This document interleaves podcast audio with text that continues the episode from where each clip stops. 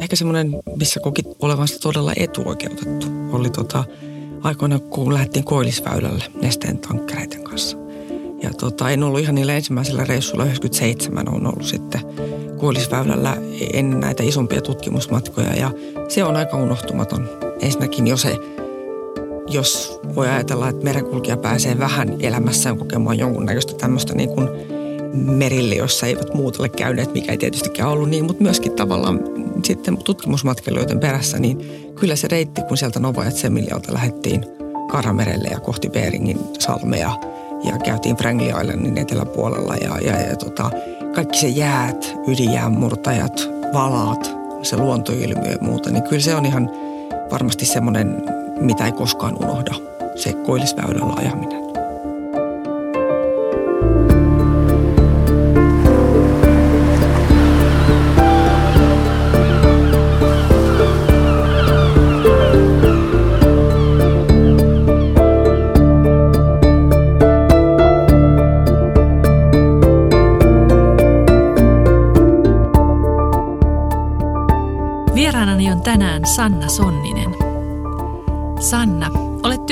Finpilotissa luotsausjohtajana vuodesta 2017 lähtien. Ja tätä aiemmin toimit eri tehtävissä muun muassa liikenteen turvallisuusvirasto Trafissa, merenkulkulaitoksessa ja Nesteellä. Sinulla on pitkä ja vakuuttava ura merenkulun parissa, mutta olit sitä aiemmin myös merillä ja sinulla on merikapteenin kirjat. Tervetuloa podcastiin Sanna. Kiitos. Koska olit viimeksi merellä? Ikävän harvoin tulee nykyään oltua merellä enää. Että viimeisen kerran tänä vuonna on varmaan ollut helmikuussa merellä. Tänä vuonna on ollut ehkä kolme neljä kertaa merellä ja ne on kaikki ollut visittejä tuonne Harmajan saarelle. Ja yleensä viimeksi taisin olla Harmajalla Suomen laivameklariliiton hallituksen kanssa kokoustamassa. Harmajan saarihan ei ole mikä tahansa saari, vaan siellähän on paitsi Harmajan majakka, niin myöskin luotsiasema. Eli ihan Kyllä. työmatkalla. Kyllä, työmatkalla. Eli nämä on näitä niin työn etuja saada käydä harmajalla aika usein. Näin on. Tässä podcastissa on vieraana ihmisiä, joille Itämeri on henkilökohtaisesti tärkeä. Mikä on kaikkein tärkein Itämeri-hetkesi tai Itämereen liittyvä muistosi? Yksittäistä hetkeä on vaikea nimetä. Se ehkä semmoinen häkellyttävin hetki, mitä harvoin ihminen näkee, on joskus vuonna 90 Suomenlahdella – tuotetankkerin kanssa, kun oli täysin rasvatyyni meri. Ai. Ja mä en ollut koskaan aikaisemmin, en edes tiennyt, mitä rasvatyyni tarkoittaa merellä. Ja se tunne, kun melkein 200 metriä rautalaivaa, tankkeria menee semmoisessa vedessä, joka käyttäytyy ihan kuin ruokaöljyssä ajasit. Se veden pintajännitys ei rikkoudu lainkaan ja se suuri laiva ei pysty rikkomaan sitä sen pintajännitystä. Ja mä näin sen sen jälkeen tuolla Intian valtamerellä – ja muutamissa muissa paikoissa, mutta en koskaan niin täydellisenä kuin Suomenlahdella. Täytyy sanoa, että minäkään en ole koskaan tätä kokenut. Hmm. Mutta tiedätkö, että on olemassa samanniminen kauhuelokuva?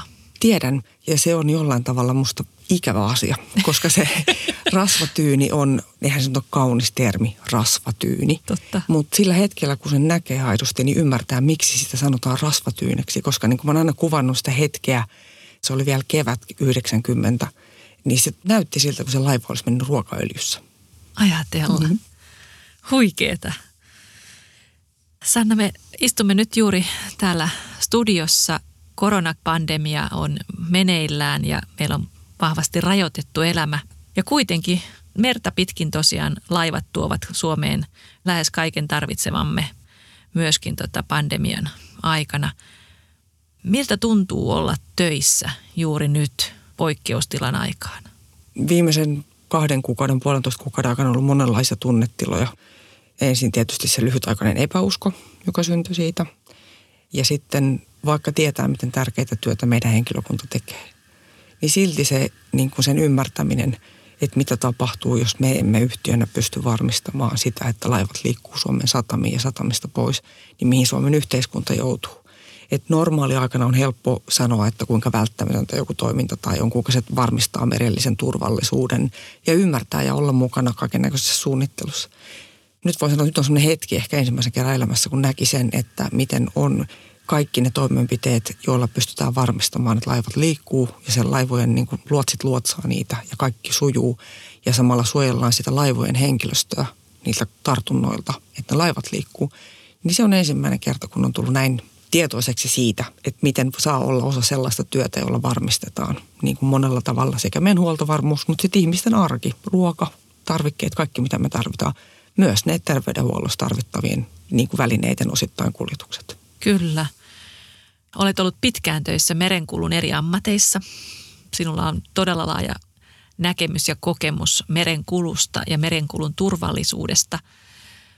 Miten oma työsi luotsiyhtiön johtajana on muuttunut tämän pandemian myötä?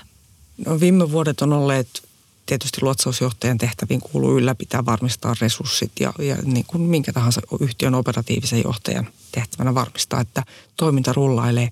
Sen lisäksi viime vuodet on olleet niin kuin merkittäviä kehittämisen vuosia. Et me ollaan erityisesti yhtiössä panostettu monellakin sekä oman henkilöstön koulutuksen, turvallisuusvälineiden pelastautumisen, ihan sitten sen luotsin työn kouluttamisen, mutta sitten myöskin teknologiakehityksen, omien järjestelmien kehittämisen, etäluotsaukseen valmistautumisen, sen kehittämisen – niin se työn tohina on liittynyt kaikkeen tämmöiseen arkeen ja kehittämiseen ja hyvin motivoivaan työhön toki. Joo. Nyt ollaan viime kuukaudet oltu sellaisessa muodissa, että varmistetaan, että kaikki toimii ja, ja tota, pyritään kaikin keinoin luomaan järjestelmiä, jolla taataan samanlainen turvallisuus ja palvelutaso kuin arkena silloin, kun meillä ei ole pandemiaa.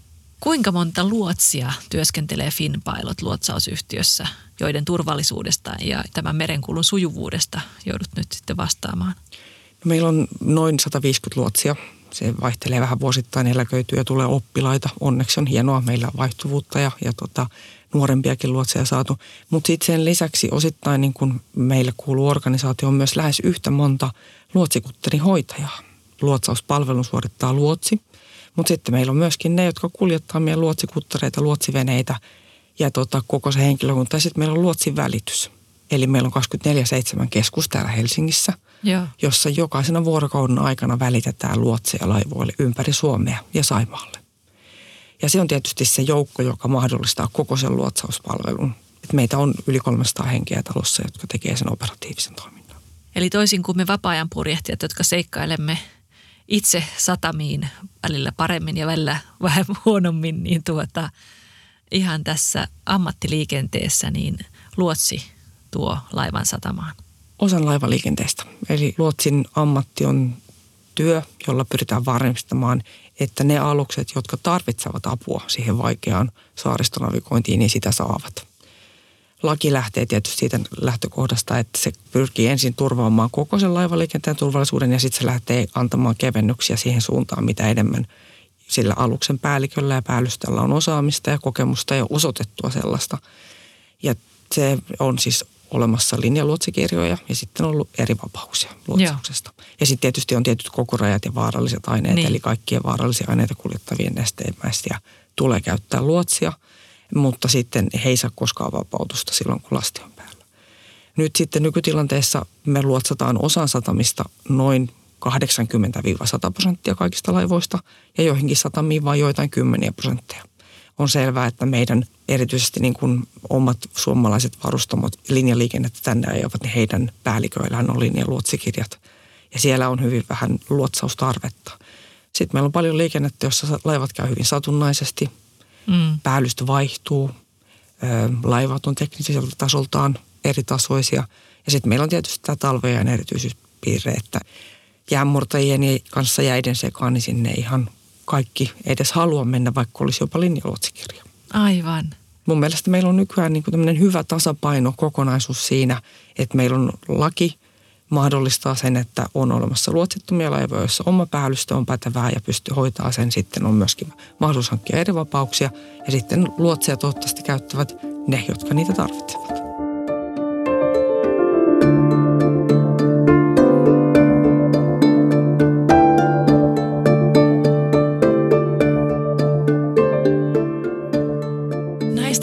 maailmoista, Sanna, vähän henkilökohtaisempaan.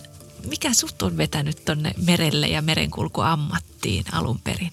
No nyt kun tuli 30 vuotta meren, merenkulkuammatissa täyteen tuossa puolisen vuotta sitten vajaa, niin tota, mun on pakko sanoa tähän tämmöinen mitä mä oon aina kautta vuosikymmenten viljellyt, että mä varmaan katsoin liikaa lemmenlaivaa pienenä. Se ei kuitenkaan pidä paikkansa, kun en katsonut. Katsoin varmaan liikaa säkkustoota. Niin. Ja tosiaan se, että mä oon kuitenkin syntynyt merenrannalla Suomenlahdella ja elänyt koko elämäni merenrannalla aika lähellä vielä merta, ihan koko kohta 50 elämäni. Se meri on tässä se elementti. Ehkä se laiva tuli sitten paljon paljon myöhemmin mukaan siihen, mutta niin kuin lapsuuteni olen kesät viettänyt hyvinkin vanhemmiltani salaa pitkälle avomerelle uivana. Oho. Siellä mentiin välillä, oltiin styroksilautan kanssa siellä pitkällä selällä. Ja tota, onneksi eivät vanhemmat tienneet, mitä lapset siihen aikaan tekivät. Mutta se meri on mulla siis se saaristo ja se nimenomaan se veden ja meren äärellä eläminen on no, tietysti ollut se, mistä se on johtanut. Ja sitten se joskus hyvinkin nopeasti siirtyi siihen murrosikäisenä siihen ymmärtämiseen sen laivan, sen tekniikan ja sen niin kuin kiehtovuuteen, sen, sen kelluvan yksikön siellä. Ja olin sitten jo yläasteelta kovasti lähdössä merelle ja, ja tota, vanhempani sitten saivat sen torpedoitua ja saivat minut kiltisti lukioon. Ja ihan hyvä oli, että, että on, oli niin kuin kunnon paperit ja alkuelämälle siinä mielessä, mutta ei se pää sitten kääntynyt siellä lukiossakaan. Aivan, eli aloitit sitten ihan lukiosta niin Jungmannina puhuttiin just, että sitten mm. silloin ei enää ollut tätä varsinaisesti tätä termiä niin, niinkään käytössä, mutta niissä tehtävissä kuitenkin silloin 90-luvun alussa. Niin, 89 itse asiassa, että suoraan kirjoitusten jälkeen sitten ylioppilasta, niin siihen aikaan oli tämä vielä pakko käydä tämmöinen ylioppilaspohjainen ammattikoulu, mikä oli kyllä ihan siis syksyn kesti. Ja sitten siitä suoraan laivalla sitten harjoitteli, josta meistä puhuttiin niin. silloin jo, että silloin oltiin siirrytty. Olen siis käynyt vielä tämän tietyllä tavalla vanhanmuotoisen koulun, missä käytiin ensin, oli pakko käydä ammattikoulu ja sitten oli perämiesluokat ja sitten oli merikapteeniluokat erikseen, mutta Joo. silti, että sitten ihan niin kuin puolimatruusina olen aloittanut tammikuussa 1990. Ja merikapteeniksi asti näitä merellisiä ammattitutkintoja olet sitten tehnyt ja itse asiassa uskomattomia työpestejä, jos mietin, että säkin olet seilannut siis runollisesti sanoisin sen seitsemällä merellä, mutta tuolla ennen kaikkea tuolla Etelä- ja Pohjois-Amerikassa ja Aasiat ja toki Itämeri sulle kovinkin tuttu. Mikä näistä tuota erilaisista, oli se sitten Finlaysin tai tämä upea Roro, nehän on valtavia ne Finlaysin tankkerit, niin tota, mikä niistä, itse asiassa ne on ollut konttilaivoja. Mikä on ollut hienoin? Mä en osaa erotella niitä Joo. laivoja. Ne on ollut kaikki erilaisia. Mä aloitin aikoinaan tuotetankkereissa, Joo. niin sanotussa lintulaivoissa, joka on tietysti legendaarinen luokka. Neljä laivaa, uikku, lunni, tiira ja sotka. Ja tota, lunnilaiva oli ensimmäinen työpaikka. Ja se on tietysti mulle merkityksellinen, koska se on se, missä, mihin sain sen ensimmäisen vuonna 90, sen ensimmäisen niin kuin puolimatruusin paikan tyttönä. Niin sillä on ihan oma merkityksensä ja se asenne, millä suhtauduttiin nuoreen naiseen – mä koen, että se tuki nimenomaan nesteen laivoissa siinä alkuvaiheessa, niin sieltä annettiin se mahdollisuus osoittaa, että tekee sen työn.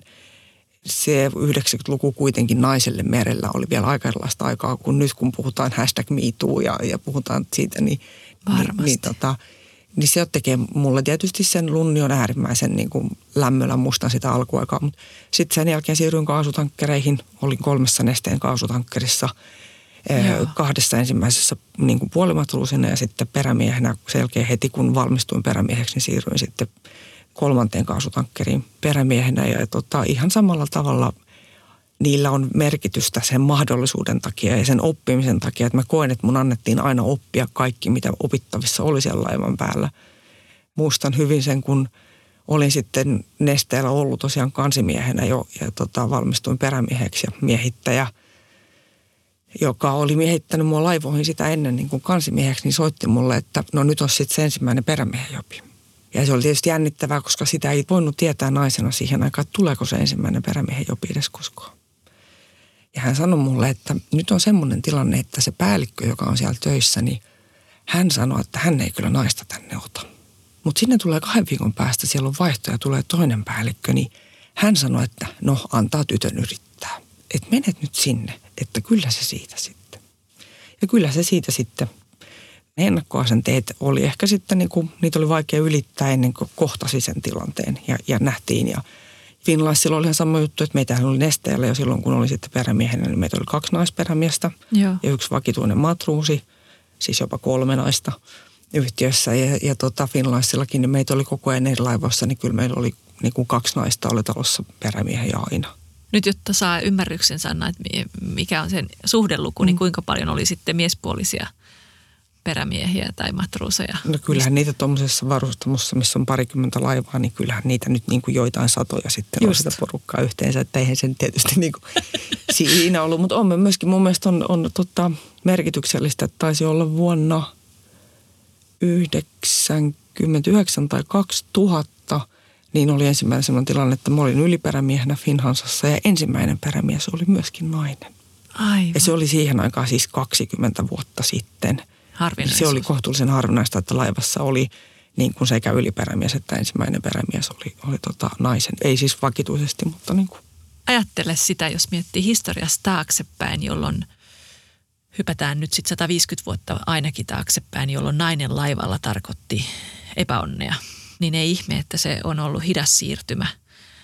Muistelen kirjaa Riosta Rotterdamiin. Siellä on myöskin, taisi olla Suomen ensimmäinen vai toinen naispuolinen merikapteeni. Se 50-luvun nainen laivalla on ollut yhtä lailla siis taffia, että jos sä sanot, että on aina otettu ja annettu mahdollisuus näyttää, että pärjää, niin tuntuu hirveän hienolta, kun mä tiedän, että Suomi on ollut niin kuin kuitenkin ja nämä yhtiöt sitten edelläkävijöitä, että se ei ole ollut todellakaan niin kuin itsestään selvää se uran tekeminen – Suomen ehkä se tasa-arvoinen yhteiskunta näyttäytyy myös siinä, että alkuvuosina olin itse kovin herkkä siitä, että en halunnut keskustella siitä, että se, tämä ei ole sukupuoliasia, oli tapana aina todeta. Ja tota, nyt vasta ihan viime vuosina on itse asiassa suostunut mennä puhumaan tästä naisista niin kuin merenkulkuammateissa ulkomaillekin niin kuin tilaisuuksia juuri sen takia, että nyt mä koen, nyt mä ymmärrän paremmin sen, että miten voimakkaasti kaiken sen takana on yhteiskunnallinen muutos. Se, että onko naisille lastenhoitopaikkoja mm. niille perheille ja että ne rakenteet, joilla luodaan se tasa-arvoisuus ja mahdollisuus tehdä töitä semmoisissa ammateissa, niin ne on far beyond sen, että hyväksytäänkö joku nainen osaksi työyhteisöä. Aivan, joo. Ja, tota, ja se tietysti niin kuin näkyy monella tavalla sitten meillä Suomessa.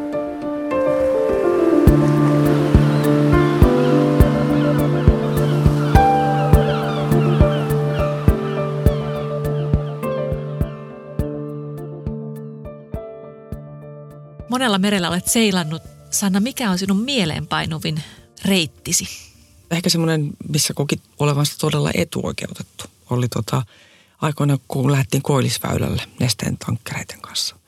Ja tota, en ollut ihan niillä ensimmäisellä reissulla, 97 on ollut sitten Koillisväylällä ennen näitä isompia tutkimusmatkoja. Ja se on aika unohtumaton. Ensinnäkin jo se, jos voi ajatella, että, että merenkulkija pääsee vähän elämässään kokemaan jonkunnäköistä tämmöistä niin kuin merille, jossa eivät muut ole käyneet, mikä ei tietystikään ollut niin, mutta myöskin tavallaan sitten tutkimusmatkailijoiden perässä, niin kyllä se reitti, kun sieltä Novajat Semilialta lähdettiin Karamerelle ja kohti Beringin salmea ja käytiin Franklin Islandin eteläpuolella ja, ja, ja tota, kaikki se jäät, ydinjäämurtajat, valaat, se luontoilmiö ja muuta, niin kyllä se on ihan varmasti semmoinen, mitä ei koskaan unohda se koillisväylällä ajaminen. Mä oon ymmärtänyt, että nimenomaan se jään äänikin on jo erilainen kuin se rakenne, se paksuus, niin siellä koillisväylällä tai ihan uskomatonta. On, jää ei ole samanlaista jäätä joka paikassa. Ja, ja siellä tietysti ne ilmiöt, niin kuin se erilainen jää, mitä sä kohtaat silläkin väylällä, että koillisväylä on pitkä pätkä. Onhan se vaarallistakin, että kyllä siellä vaikka turvallisesti ajetaan ja muita, niin kyllä siellä oli semmoisia hetkiä, joissa sitten oli aika tiukkoja paikkoja ja missä se yhteistoiminta vaikka venäläisten jäämurtajien kanssa, niin oli välillä haastavaa. Mutta kyllä siellä niin se kunnioitus sitä jään voimaa kohtaan ja sitä, että, että millaisia laivoilla ne täytyy olla, jos sellaisiin olosuhteisiin aiotaan niin kuin liikennettä tulevaisuudessa viedä. Niin, niin se, se kyllä selvisi niissä olosuhteissa. Kuulostaa hurjalta ja täytyy sanoa, että toivon, että me kaikki yhdessä saamme tämän ilmaston lämpenemisen pysäytettyä niin, että koillisväylä pysyy jännittävänä jään peittämänä reittinä, että siitä ei tule tällaista lämpimien vesien risteilyreittiä. Ja, ja jos jostain syystä emme siinä onnistuisi, niin sitten toivomme, että ennen, ennen kuin siellä aloitetaan liikennöity, niin se perusinfra, ne rakenteet, joilla turvataan sitten se meriliikenne ja mahdolliset tapahtumat siellä, niin ne todellakin saadaan kuntoon. Johtuuko se tästä kokemuksesta vai mistä, että sä oot ollut vahvasti töissä myöskin nimenomaan tässä meriliikenteen turvallisuuden piirissä? Osittain varmaan siitä, mutta sitten niin kuin sanoin, että meri on mulle se meri lähtökohtaisesti lapsesta asti, niin on olemassa asioita, joita ei voi unohtaa sitä näkyä silmissään. Ensimmäinen on ehkä se, kun Pietarissahan oli tapa semmoinen, että siellä talvella etsii kaikki jätteet sinne jään päälle. Eli se kaatopaikka tehtiin talvella siihen Pietarilahdelle sen jään päälle. Ja siitä nyt ei loppujen lopuksi ole niin kauhean kauaa, kun se jatkuu vielä. Keväällä se tarkoitti sitä, että kun jäät suli, niin sitten kaikki, mikä kellu, niin riippuen tuulen suunnasta, niin sehän löytyi sieltä Virolahdelta, sieltä meidän uimarannolta. Plus sitten perämiehenä oleminen tuolla eri puolilla maailmaa ja sen näkeminen, että minkälainen se osaamisvaihtelu on tai miten monta kertaa se yhteen törmäyksen välttäminen, niin se riittyy ihan sun omiin toimenpiteisiin, siihen omaan jatkuvaan niin kuin tarkkaavaisuuteen toimenpiteisiin, ei siihen, että se toinen laiva, jonka kohtaat tai laivat, niin toimisi niin kuin sääntöjen mukaisesti ja se yhteen olisi vältetty sillä. Ja sitten tietysti hyvinkin herkillä alueilla, tuolla kaukoidasta ja muualla, että ne on järkyttäviä ne tilanteet sitten, jos jotain isoa kävisi. Meidän historia on aika lyhyt myöskin, kun oma meri on ollut se kaatopaikka. Onneksi näin ei ole enää ja on tehty paljon yhdessä. Ja säkin olet ollut mm. yhdessä äärettömän mielenkiintoisessa projektissa, jossa lähdettiin juuri tätä Itämeren suurinta mahdollista uhkaa ennalta torjumaan. Eli tässä tankkeriturvahankkeessa, jossa otettiin sitten mallia ilmailusta ja kehitettiin tällainen – Ensi-niminen reitin siirtojärjestelmä, jonka säätiö sitten lahjoitti liikennevirastolle, joka viranomaisena vastaa sitten meriliikenteen turvaamisesta silloin 2016. Miten turvallista on meidän meriliikenne Itämerellä nyt? No tietysti multa ei sitä ehkä enää pitäisi kysyä. Näin, mä olen ollut niin kauan aikaa maissa. Mä kuitenkin jäänyt maihin jo 2001, mutta kyllä mä sanon, että se on koko ajan turvallisempaa. Et joskus kun tehdään riskianalyysejä meriliikenteelle ja mietitään, että miten paljon onnettomuudet vähenee tai muuta, niin eihän me voida tunnistaa enää yhtä yksittäistä tekijää. Että se on koulutusta, se on alusten parempaa teknologiaa. Se on monta tekijää, jolla me ollaan saatu ja mä oon usein sanonutkin, että yksi erittäin tärkeä liittyen myöskin niihin öljykuljetukseen ja, ja sen ensin edeltämisen oli aikoinaan tuo Suomenlahden meriliikenteen ohjausjärjestelmä tai ilmoittautumisjärjestelmä, jolla yhdessä Venäjä ja Viron kanssa saatiin tiedonvaihto aikaiseksi. Nykyään se on paljon helpompaa. Meillä on erilaisia teknologioita, joilla voidaan tehdä. Silloin se oli todella uran uurtavaa työtä ihan niin kuin globaalisti, niin luoda semmoinen, todeta yhdessä kolme valtioa, jolla on sisämeri lähes Aivan. Suomenlahti ja todeta, että – meidän on pakko tehdä asioita, että se ei riitä, että ne laivat toimii hyvin, että me ei voida luottaa, vaan nyt meidän täytyy turvata tämä oma Suomen lahtemme tekemällä yhdessä jotain. Ja se oli melkoinen voimannäyte kyllä kolmelta valtiolta. Te teette uskomattoman hienoa työtä tuolla Finpilotissa, meidän suomalaisessa luotsiyhtiössä ja tuntuu, että sun kanssa voisi tässä seilata maailman meriä pidempäänkin. Mutta nyt kiitän, että olit vieraana podcastissa, Sanna. Tässä lopussa kysyn sinulta vielä kuuntelijoille vinkiksi sinun oman lempipaikkasi, sinun Itämeri-vinkkisi, rantakylä tai vierasvenesatama, saari, joku, missä olisi ihana käydä? Sen verran on niin kuin synnyinpaikalla lukkarirakkautta, että kyllä mä toivoisin, että itäinen Suomenlahti löydettäisiin. Et moni puhuu aina siitä, kuinka lähdetään lännelle purjehtimaan ja, ja käydään veneillään siellä, että – että kyllä siellä on siellä itäisellä Suomenlahdellakin ja mä toivon, että tietysti niin kuin maailma muuttuu ja, ja tota, sinne Saimaalle ja, ja sitten siitä toisaalta Pietarille ja niillekin alueille mennä. Mulle ehkä kuitenkin tärkeintä on se, että ihmiset löytää meren. Olisi sitten jokaisen oma paikka. Mä asun itse Lauttasaaressa ja liikun joka päivä meren äärellä. Se on ehkä semmoinen, niin kuin, että myöskin joskus nesteellä aikoina niin oli kouluja, jolla oli sitten niin kuin kummitankkeri – niin tuotiin esimerkiksi joku koulu jostain sisämaasta. Kukaan niistä pikkulapsista ei ollut ikinä nähnyt edes merta ennen sitä. Niin se on ehkä semmoinen, että, että löytäkää meri ja löytäkää se oma tapanne olla meren äärellä ja nauttia siitä, miltä se näyttää. Ihana idea. Entä mikä on sellainen mereen liittyvä teos, kirja, elokuva, laulu tai muu taideteos, jota haluaisit suositella meidän kuuntelijoille?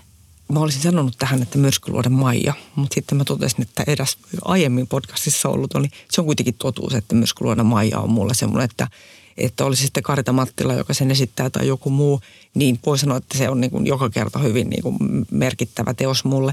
Mutta ehkä sitten valokuvat on semmoinen, jos puhutaan merestä nauttimisesta, niin valokuvaaminen ja merellisten kuvien katsominen, niin se on yksi asia, minkä mä toivoisin, että ihmiset niin löytäisi sen luonnosta nauttimisen sitä kautta. Että merellinen maalaustaide on tietysti valtavan laaja kirjo ja sitä esimerkiksi helposti menemällä Pietarin junalla, niin, niin sieltä löytyy kyllä niitä sitten sit todella kaunista meritaidetta, mutta, mutta kyllä musta valokuva on hyvä instrumentti niin kuin vangita niitä meren hetkiä, erilaisia hetkiä, aaltoja, säitä, niin kuin pilviä, kaikkia sitä, mitä se meri on. Kiitos Sanna.